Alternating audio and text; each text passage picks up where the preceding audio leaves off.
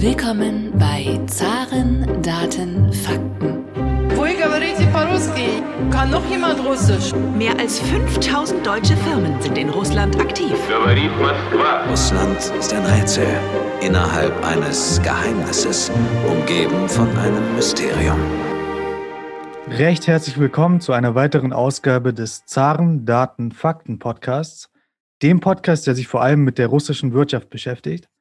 In den letzten Episoden war alles sehr abstrakt, es ging um viele Zahlen und heute wollen wir einen Podcast versuchen, der sich mehr mit den menschlichen Bedürfnissen, mit den menschlichen Themen beschäftigt. Dazu ist uns zugeschaltet Professor Yannis Panatotidis. Er ist wissenschaftlicher Geschäftsführer des Research Center for the History of Transformations an der Universität Wien.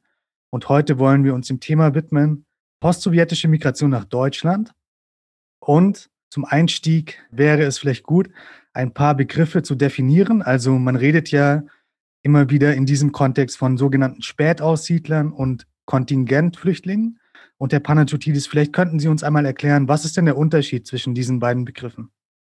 Ja, also ähm, Spätaussiedler sind grundsätzlich erst einmal Personen, die per gesetzlicher Definition deutscher, Volkszugehörige, deutscher Volkszugehörigkeit sind. Das ist ein Begriff, der im deutschen Vertriebenenrecht definiert ist.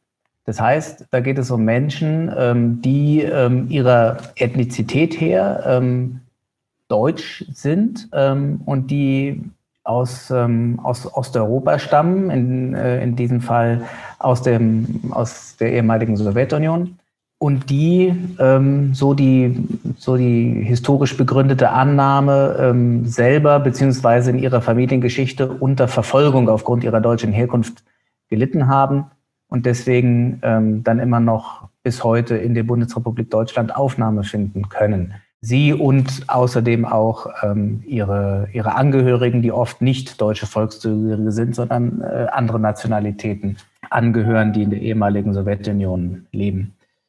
Kontingentflüchtlinge sind äh, wiederum auch per gesetzlicher Definition jüdischer Herkunft. Ähm, das ist ein spezielles, ähm, also ein spezieller Migrationskanal, den man sich ähm, Anfang der 90er Jahre überlegt hat, um jüdischen Menschen aus der ehemaligen Sowjetunion die Aufnahme in Deutschland zu ermöglichen, als dort ähm, der Auswanderungsdruck bei der jüdischen Minderheit besonders groß war.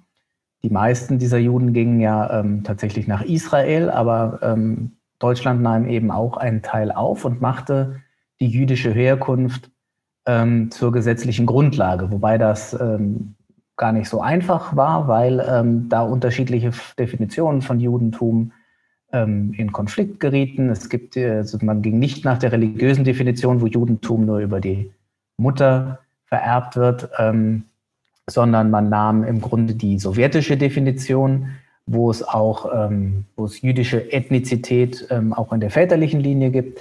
Und in diesem Sinne, genau, sind also Kontingentflüchtlinge per Definition jüdischer Herkunft, aber nicht zwingend im äh, religiösen Sinne Juden. Wenn wir uns jetzt die Geschichte der postsowjetischen Migration nach Deutschland anschauen, können wir sagen, wann sie genau an, äh, angefangen hat, wann der Höhepunkt dieser Migration war und auch aus welchen Ländern ähm, die meisten dieser Flüchtlinge kamen und dann wieder vielleicht auch aufgeschlüsselt auf Kontingentflüchtlinge und Spätaussiedler. Also die, ich sag mal, die post-sowjetische Migration im engeren Sinne, könnte man natürlich sagen, beginnt erst nach dem Ende der Sowjetunion. Allerdings ähm, reden wir hier tatsächlich über einen ähm, größeren Migrationszusammenhang, der schon vor dem Ende der Sowjetunion beginnt, und zwar schwerpunktmäßig in den Jahren der, der Perestroika, als, das, äh, als die Sowjetunion ihr Emigrationsregime lockerte. Bis dahin war es ja nur in Ausnahmefällen Sowjetbürgern möglich gewesen, das Land zu verlassen. Manchen war das durchaus seit den 70er Jahren gelungen, gerade auch ähm, deutschen und jüdischen Sowjetbürgern, aber eben immer nur in, ja, in relativ kleinen Zahlen. Und als wirklich ähm, zahlenmäßig bedeutendes Phänomen ähm, wurde dann die Emigration aus der Sowjetunion ab dem Jahr 1987, 88 bemerkbar, als, ähm, als es eben leichter wurde, auch legal auszureisen und das dann viele auch taten. Und das betraf eben großenteils ähm, die Angehörige der äh, ethnischen Minderheiten in der Sowjetunion, und zwar eben schwerpunktmäßig Deutsche und Juden, auch zum Teil andere Nationalitäten wie Griechen und Finnen, ähm, also allesamt Angehörige von Nationalitäten, die ähm, sogenannte historische Heimatländer oder wie man auch immer das nennen möchte, im Ausland hatten, die ihn, die sie aufnahmen. Denn für die Migration braucht man ja im Grunde immer zwei Voraussetzungen. Man muss das Herkunftsland verlassen können und man muss irgendwo Aufnahme finden. Und für die Deutschen ähm, aus der Sowjetunion gab es halt ähm, Deutschland als Option, äh, wo sie als Spätaussiedler aufgenommen wurden. Für jüdische Sowjetbürger gab es ähm, Israel als primäre Option, aber auch lange Zeit eigentlich das beliebtere Ziel sogar die USA, die dann aber Ende der 80er Jahre ihre Tore zumachten oder zumindest nicht mehr so leicht Aufnahme boten. Und dann eben Deutschland. Der Höhepunkt dieser Migration ja, bestand im Grunde bis etwa Mitte der 90er Jahre, wo wirklich die, ähm, die Auswanderung ähm, aus der Sowjetunion und dann auch die Einwanderung nach Deutschland ähm, konstant auf, auf sehr hohem Niveau war. Also wenn wir auf die Spätaussiedler gucken, da waren das, ähm, da reden wir dann von 200.000, über 200.000 pro Jahr bis Mitte, bis Mitte der 90er Jahre. Dass die Zahlen dann zurückgingen, hatte ähm, damit zu tun, dass der Zugang nach Deutschland erschwert wurde, also dass ähm, schärfere Aufnahmekriterien durchgesetzt wurden, Sprachtests eingeführt wurden, ähm, was es schwerer machte für Leute, nach Deutschland zu kommen. Von daher sah man danach dann entsprechend einen, ähm, einen gewissen Rückgang. Bei der jüdischen Migration war das, wenn wir nur auf Deutschland gucken, ähm, ein bisschen anders. Da ähm, kam dann, da hatte sich eigentlich erst so Mitte der 90er Jahre in der ehemaligen Sowjetunion so richtig rumgesprochen, dass Deutschland auch eine gute Option sein könnte. Und da ähm, können wir dann entsprechend zu den Höhepunkt der Zuwanderung in den Jahren so ab 95 bis etwa 2003, 2004 fünf ähm, beobachten, wo zeitweise Deutschland sogar mehr jüdische Zuwanderer aus der ehemaligen Sowjetunion erhielt als Israel. Insbesondere in der Zeit, als Israel von der äh, zweiten Intifada so schlimm betroffen war. Die Herkunftsländer sind ähm, je nach der Gruppe, auf die wir hier schauen, unterschiedlich. Ähm, bei den, also insgesamt, wenn wir auf die, ähm, auf die, auf alle Migranten aus der ehemaligen Sowjetunion in Deutschland gucken, sehen wir, dass etwa 40 Prozent aus der Russischen Föderation kommen, 35 Prozent aus Kasachstan und etwa nochmal 10 Prozent aus der Ukraine als größte, ähm, wichtigste Herkunftsländer. Aus der Russischen Föderation kommen prinzipiell sowohl Spätaussiedler als auch Kontingentflüchtlinge, wenn auch schwerpunktmäßig eher aus unterschiedlichen teilen, also die, ähm, die Kontingentflüchtlinge eher aus dem, aus dem europäischen Russland, die Spätaussiedler eher aus dem asiatischen Teil, ähm, jenseits des Urals. Und aus dieser hohe Anteil von äh, Zuwanderern aus Kasachstan erklärt sich eben auch damit, dass viele ähm, Russlanddeutsche in äh, Kasachstan lebten, ähm, als Folge ihrer zwangsweise Deportation ähm, im Zweiten Weltkrieg, wo, wo die Russlanddeutschen damals kollektiv aus ihren Siedlungsgebieten ähm, im europäischen Russland ähm, nach Sibirien ähm, und nach Kasachstan verschleppt wurden und wo sie sich dann nach Ende ihrer Verbannung dann auch ähm, in ihrer Mehrzahl niederließen. Über wie viele Menschen reden wir insgesamt in dieser postsowjetischen Migrationsgruppe? Also nach aktuellem Stand ähm, leben ungefähr ähm, 2,7 Millionen Menschen mit, äh, mit, mit äh, der ersten Generation ähm, aus der ehemaligen Sowjetunion in Deutschland, also Menschen, die selber in der Sowjetunion oder ihren Nachfolgestaaten geboren sind. Und davon ist tatsächlich die ganz große Mehrzahl ähm, als Angehörige einer dieser beiden großen Migrationsgruppen, Spätaussiedler ähm, oder Kontingentflüchtlinge, nach Deutschland gekommen. Und die, die große Mehrzahl wiederum, also sind, sind schlicht und ergreifend Spätaussiedler und ihre Angehörigen. Also da reden wir von Zuwanderungszahlen seit Ende der 80er Jahre bis heute von ungefähr zweieinhalb Millionen. Das heißt, das ist schon der, der, der ganz, ganz überwiegende Anteil dieses Migrationskontingents ähm, gehört eben in diese, in diese Kategorie. Von den Spätaussiedlern in Russland sind dann quasi alle, die konnten, weggegangen oder gibt es auch jetzt noch äh, bedeutende Gruppen von Russlanddeutschen innerhalb der Russischen Föderation? Oder kann man dort nur von geringen, äh, nicht bedeutenden Anzahl von Menschen ausgehen? Die Mehrzahl der Russlanddeutschen ähm, hat die Russische Föderation tatsächlich verlassen. Aber es gibt nach wie vor noch in einem gewissen Maße eine ähm, Bevölkerung, die sich als Deutsch identifiziert. Der, die, die letzten Zahlen, die mir dazu vorliegen, sind schon ein bisschen älter aus dem, äh, aus dem russischen Zensus von 2010, wo sich immerhin noch 400.000 Menschen als zur deutschen Nationalität gehörig bekannten, was ja kein Vergleich ist zu dem, was es, was es äh, früher mal war, als das, ähm, als das über eine Million ähm, Russlanddeutsche noch in der Sowjetunion lebten. Ähm, aber es ist auch nicht gänzlich, ähm, es ist auch nicht gänzlich zu vernachlässigen.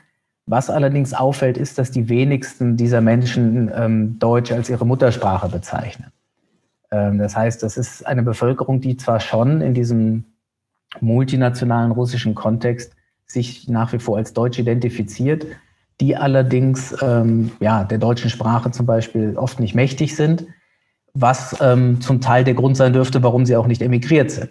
Also es gibt, ich habe ja erwähnt, dass 1996 Sprachtests eingeführt wurden, in denen ähm, Menschen nachweisen mussten, dass sie die deutsche Sprache im familiären Kontext erlernt hatten. Ähm, und wer das nicht schaffte, durfte nicht nach Deutschland kommen. Und das hat schon ähm, einige Menschen betroffen und eben ein, ein Teil von denen lebt halt heute noch in der Russischen Föderation. Ein anderer Teil dieser Menschen, ähm, die heute noch dort leben, wollten auch nie ausreisen. Also das gab es durchaus auch. Allerdings kann man schon sehen, dass eben die Dynamik, diese Ausreisedynamik irgendwann so stark geworden war, dass eben doch die Mehrzahl tatsächlich weggegangen. Gibt es gewisse Regionen innerhalb der Russischen Föderation, wo man sagen kann, dass dort noch Russlanddeutsche angesiedelt sind? Also es gibt ähm, sogenannte noch nationale, nationale Rayons sozusagen. Also es gibt, ähm, es gibt im, im, Gebiet, ähm, im Gebiet Omsk und im Gebiet ähm, und im Altai-Gebiet gibt es so kleinere autonome Einheiten, in denen allerdings, soweit ich weiß, auch nicht die Mehrzahl der Menschen unbedingt ähm, deutscher Herkunft sind, aber die immerhin so als deutsche Territorien designiert sind.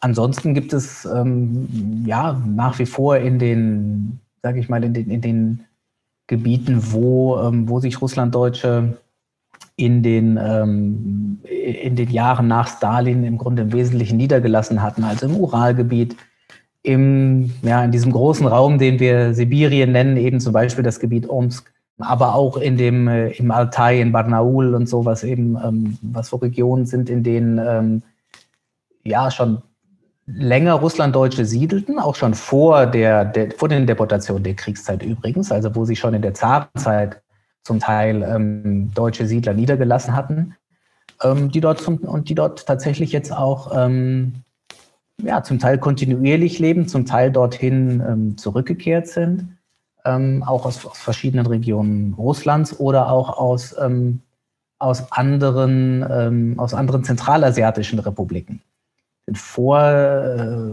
also vor dem Zerfall der Sowjetunion lebte eben, wie erwähnt, ein bedeutender Teil der Russlanddeutschen in Kasachstan, aber auch in Kirgisien, Tadschikistan, Usbekistan, also in den ganzen zentralasiatischen Republiken. Dort sind allerdings inzwischen nur noch sehr, sehr wenige übrig. Also da haben, ähm, da haben viele dann nach 1991 entweder den Ausweg nach Deutschland gesucht oder, wenn das nicht ging, sind eben auch in die russische Föderation gezogen, wo sie ja dann doch ähm, eher zur, zur Mehrheitsbevölkerung gehörten als russischsprachige Menschen, die sie waren und, äh, und europäischer Herkunft, als dann in diesen ähm, äh, in den zentralasiatischen Republiken. In einem anderen Format, nämlich im Gespräch mit der Friedrich-Naumann-Stiftung, haben Sie gesagt, dass sich viele postsowjetische Migranten in Deutschland als die Russen fühlen in Deutschland, aber in Russland als die Deutschen bzw. die Juden wahrgenommen wurden und immer noch vielleicht werden. Wie definiert sich diese Migrationsgruppe jetzt innerhalb Deutschlands? Sind, sehen die sich als Deutsche oder doch eher als Russen oder definieren die sich dann anhand der Länder, aus denen sie kamen? Ja, das ist eine sehr komplexe Frage, wo die Antwort lautet, es kommt drauf an. Es ist sehr unterschiedlich. Ein, ein Grund ist ja, dass, ähm, dass sich tatsächlich viele dieser Menschen nicht selber als Russen, ähm, nicht selber als Russen identifizierten, aber hier in Deutschland als Russen wahrgenommen wurden, weil sie halt äh, sich der russischen Sprache bedienten, während sie halt in ihrem Selbstverständnis ähm, und aus dem, das aus dem sowjetischen Kontext her kam, sich eben als, als Deutsche beziehungsweise als Juden sahen. Oder aber eben doch als Russen, wenn es eben sich um, ja, einfach um, um Familienangehörige handelte, die halt russischer oder zum Teil auch ukrainischer oder, oder belarussischer oder welcher Herkunft auch immer waren. Und entsprechend, ja, gab es da, da gab es da gewisse, gewisse Dissonanz zwischen dem, wie sich die Leute sahen und dem, wie die Leute gesehen wurden. Inzwischen können wir feststellen, dass sich das Bild halt ja so ein bisschen aufgefächert hat. Also es gibt, es gibt einen, einen Teil der, also einen großen Teil der, der postsowjetischen Bevölkerung, die sich als Deutsch verstehen. Es gibt auch einen ähm, nicht ganz kleinen Teil, also ungefähr ein Fünftel, die sich als russisch oder also tatsächlich überwiegend als russisch sehen, zu kleineren Teilen als ukrainisch oder belarussisch.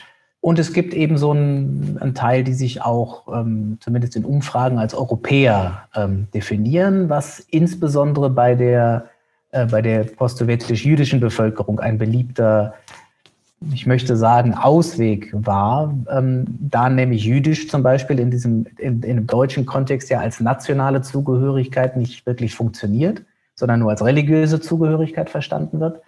Diese Menschen also dann, ja, sich in dem Sinne nicht als Juden identifizieren können, aber eben auch nicht als Russen identifizieren können oder wollen und, aber eben auch nicht als Deutsche, dann bleibt halt so diese, diese, diese größere Option Europäer, die da offenbar auch eine gewisse ähm, Attraktivität hat. Ähm, wird in den Familien besonders viel noch Russisch gesprochen oder andere Sprachen, Ukrainisch, Belarussisch, oder wird da doch äh, vor allem Deutsch jetzt gesprochen? Ja, da ist das Bild ähm, auch durchaus gemischt. Es wird ähm, in, in relativ vielen Familien wird, ähm, wird Deutsch gesprochen. Also gerade bei den russlanddeutschen Spätaussiedlern hatten viele nach ihrer Aussiedlung hierher auch den Anspruch, ähm, Deutsch zu sein und dann auch Deutsch sprechen zu wollen ähm, und auch sicherzustellen, dass die Kinder Deutsch sprechen und zwar nur Deutsch sprechen nach Möglichkeit, um bloß nicht in den Verdacht zu kommen, irgendwie ähm, russischer Herkunft zu sein. So, also da wurde zum Teil so ein gewisser Assimilationsdruck ähm, aufgenommen und weitergegeben. Zum Teil, denke ich, war das aber auch oder war das definitiv auch aus einer bewussten Entscheidung eben, ähm, sich zu diesem Leben als Deutsche, auf dieses Leben als Deutsche oder Deutschen einzulassen. Das ist zum Beispiel bei der, bei der jüdischen, äh, bei der jüdisch, postsowjetisch-jüdischen Bevölkerung schon anders. Da hat das Russische einen sehr viel höheren Stellenwert, auch als, ähm, als Kultursprache, als Bildungssprache, der auch in, der, in, der zweite, in die zweite Generation weitergegeben wird. Da ist entsprechend der Anteil der russisch sprechenden, also der unter der nur oder primär russisch sprechenden Haushalte auch höher. Bei den meisten legen die Zahlen nahe, dass es tatsächlich gemischt ist. Also dass man, dass die erste Generation noch primär Russisch spricht. Ähm, je älter, desto, desto, desto mehr. Ja, mit, mit Abstrichen, ähm, weil zum Teil die, die ganz Alten können dann vielleicht zum Teil tatsächlich noch Deutsch. Ähm, aber so die eigentlich die, die Generation, die nach der, nach der Deportation und nach Stalin sozialisiert wurde, spricht primär Russisch. Ähm, die Kinder sprechen primär Deutsch. Und ähm, ja, in der, zwischen den Generationen spricht man halt, äh, spricht man halt in Mischmasch, beziehungsweise spricht man, das habe ich öfter auch in Interviews gehört, wo dann die, die jungen Leute sagen, ja, sie sprechen halt so ein Küchenrussisch. Also sie können noch irgendwie sich verständigen in der Familie, aber sie könnten jetzt nicht irgendwie ein komplexeres Gespräch auf Russisch führen und sie können es vor allem, und das ist ganz, ähm, ganz wichtig, sie können es nicht lesen und schreiben, weil es eben auch in Deutschland in den meisten Fällen keine Möglichkeit gab, das Russische entsprechend, ähm, entsprechend zu lernen. Punktuell ja, es hängt ein bisschen davon ab, in welcher Schule man war. Aber an sich ähm, ist gerade so die schriftliche Kompetenz im Russischen ähm, doch sehr stark zurückgegangen. Jetzt haben Sie schon die Generationsunterschiede angesprochen. Und man könnte jetzt ja davon ausgehen, dass die jüngere Generation, die in Deutschland geboren wurde, die hier aufgewachsen ist, die auch eventuell gar nicht mehr Russisch schreiben oder lesen kann, äh, sich noch eher als rein deutsch identifizieren würde. Aber anscheinend ist das ja nicht so. Also anscheinend gibt es ja auch in der jüngeren Generation, die mit Russland eigentlich keine persönliche große Verbindung hat, die in Deutschland aufgewachsen ist, immer noch eine, ja, ein Verständnis für Russland und immer noch ein, eine Faszination für das Russische, sagen wir es so, oder?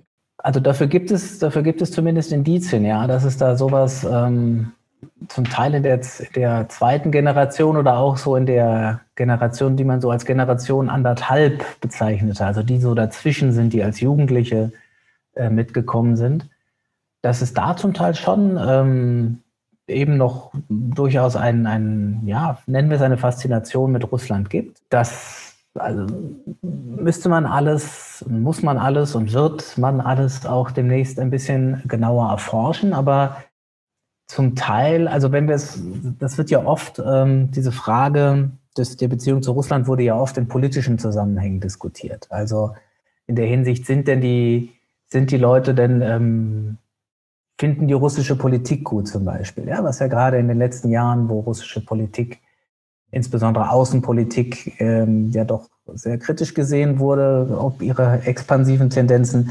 ähm, wurde diese Frage immer wieder gestellt und dann kann man zum Beispiel in Umfragedaten sehen, dass, dass es da eher die, ja, so die, die etwas jüngere Generation ist, also so im Grunde die jetzt erwachsen gewordene Generation 1,5, die im jugendlichen Alter hierher kamen, die eher Verständnis und Sympathien für russische Politik haben als ihre Eltern.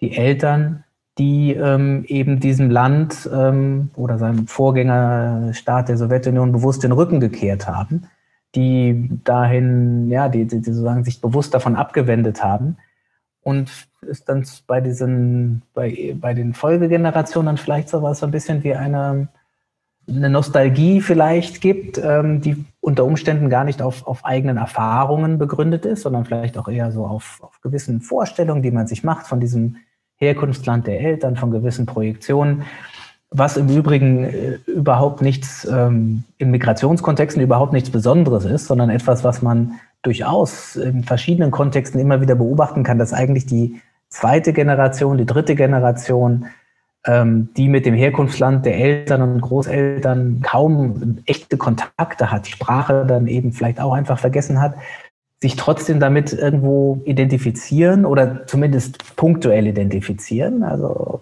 das als Referenzpunkt haben in ihren, in ihren Identitätskonstrukten, weil sie es interessant finden, weil es für sie wichtig ist, weil es vielleicht auch cool ist. Ja, das äh, kann ganz unterschiedliche Gründe haben. Es ist aber auf jeden Fall ganz spannend. Also es gibt in dem Sinne keine lineare Entwicklung von ähm, eher ähm, russisch orientierten ähm, Eltern hin zu ausschließlich deutsch orientierten Kindern. Das ist äh, wesentlich komplexer als das.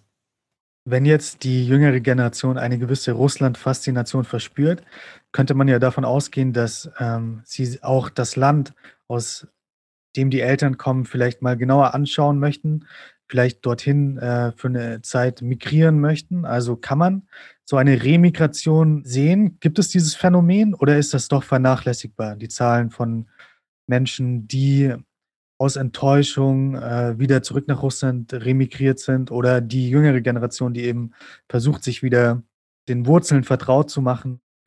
Also es gibt es nicht als Massenphänomen. Das ist, ähm, das kann man ganz klar festhalten. Also es gibt in dem Sinne, muss man zunächst sagen, keine Statistiken über Rückwanderung von Spätaussiedlern oder so. Das gibt es nicht.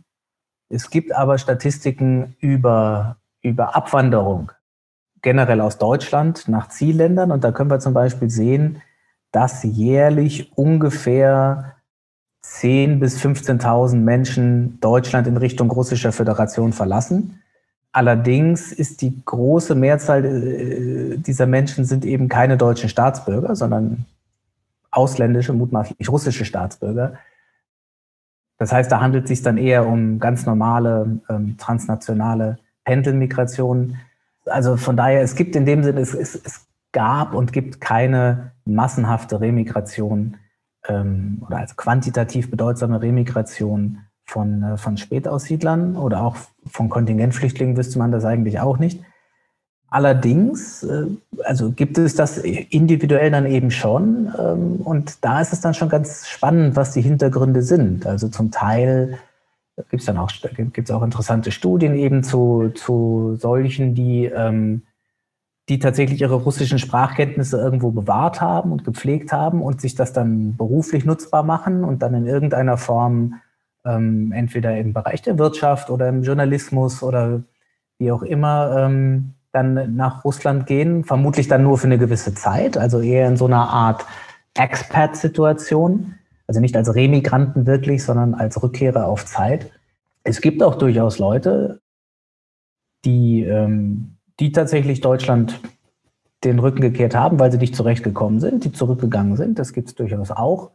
Die gehen dann in den eher selten tatsächlich in ihre Herkunft, also in ihre eigentlichen Herkunftsorte zurück, sondern dann eher vielleicht irgendwo anders hin in, ähm, in Russland, ähm, wo sie versuchen, irgendwie Fuß zu fassen.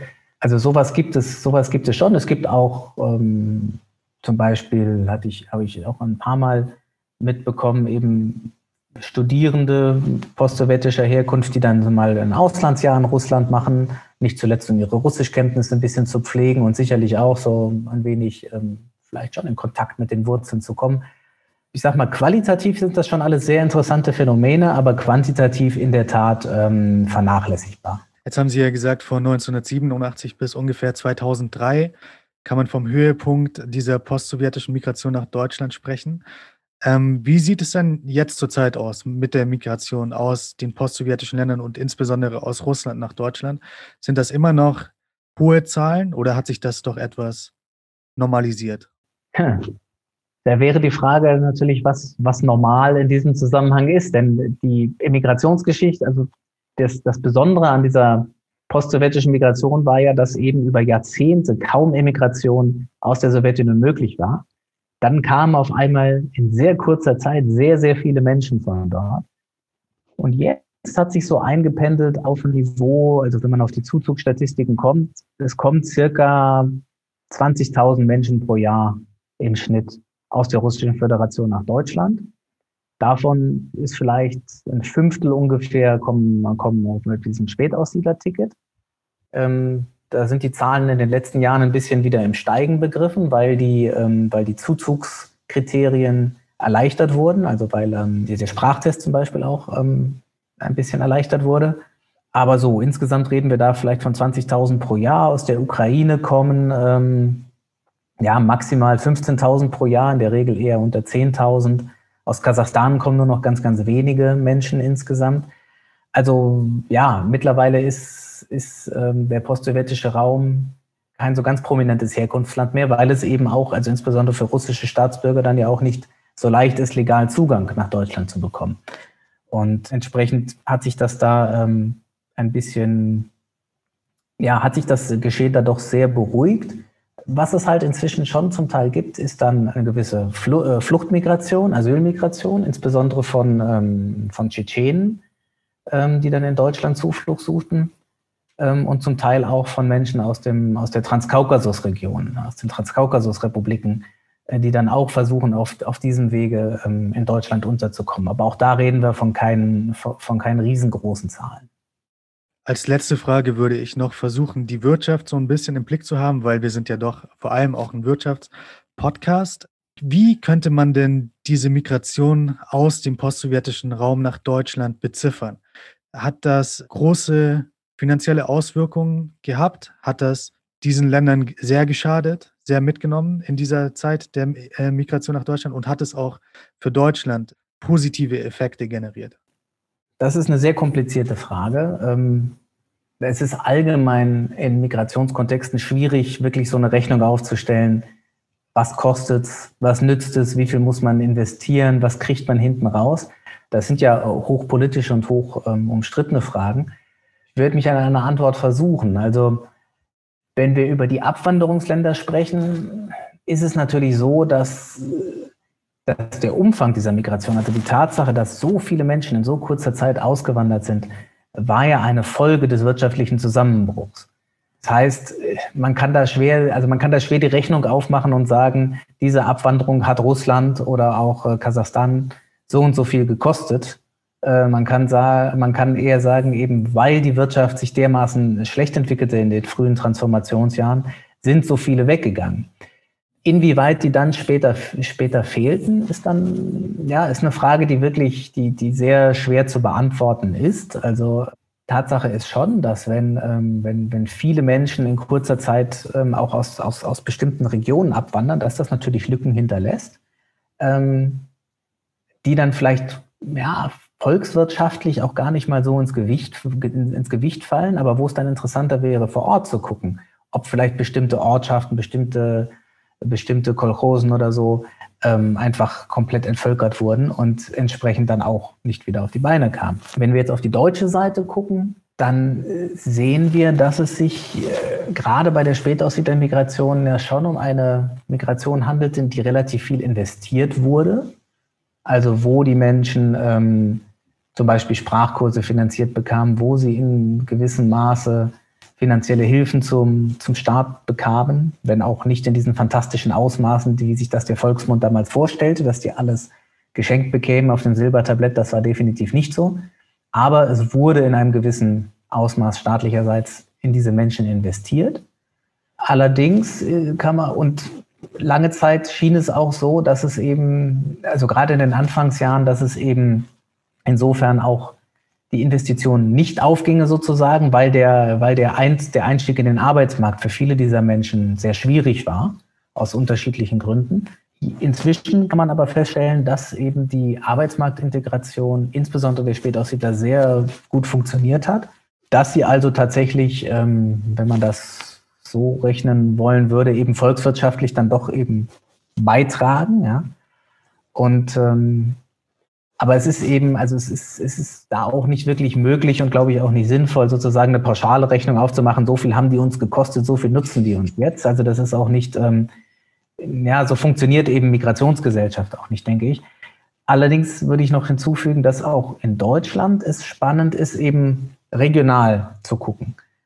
Zum Beispiel, wenn man da zum Beispiel in, in, in den deutschen Nordwesten guckt, ähm, wo ich die letzten Jahre auch verbracht habe, die Region Osnabrück, das Emsland, Kloppenburg.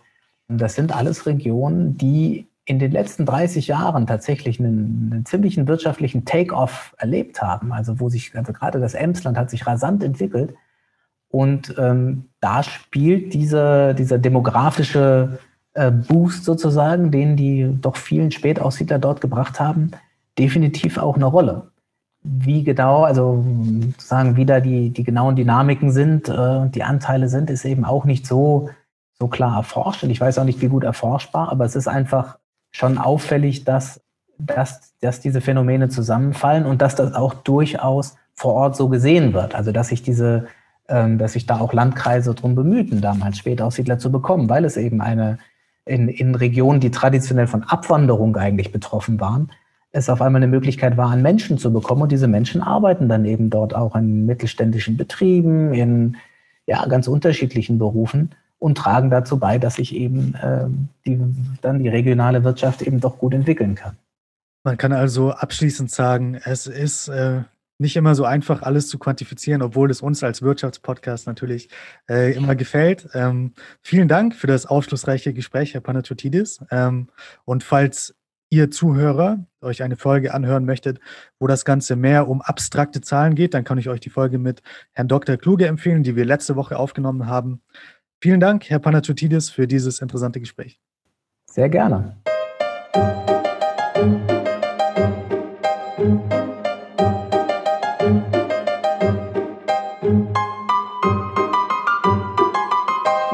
Podcast wurde präsentiert von der Deutsch-Russischen Auslandshandelskammer. Die Deutsch-Russische Auslandshandelskammer ist mit 1000 Mitgliedern der größte ausländische Wirtschaftsverband in Russland.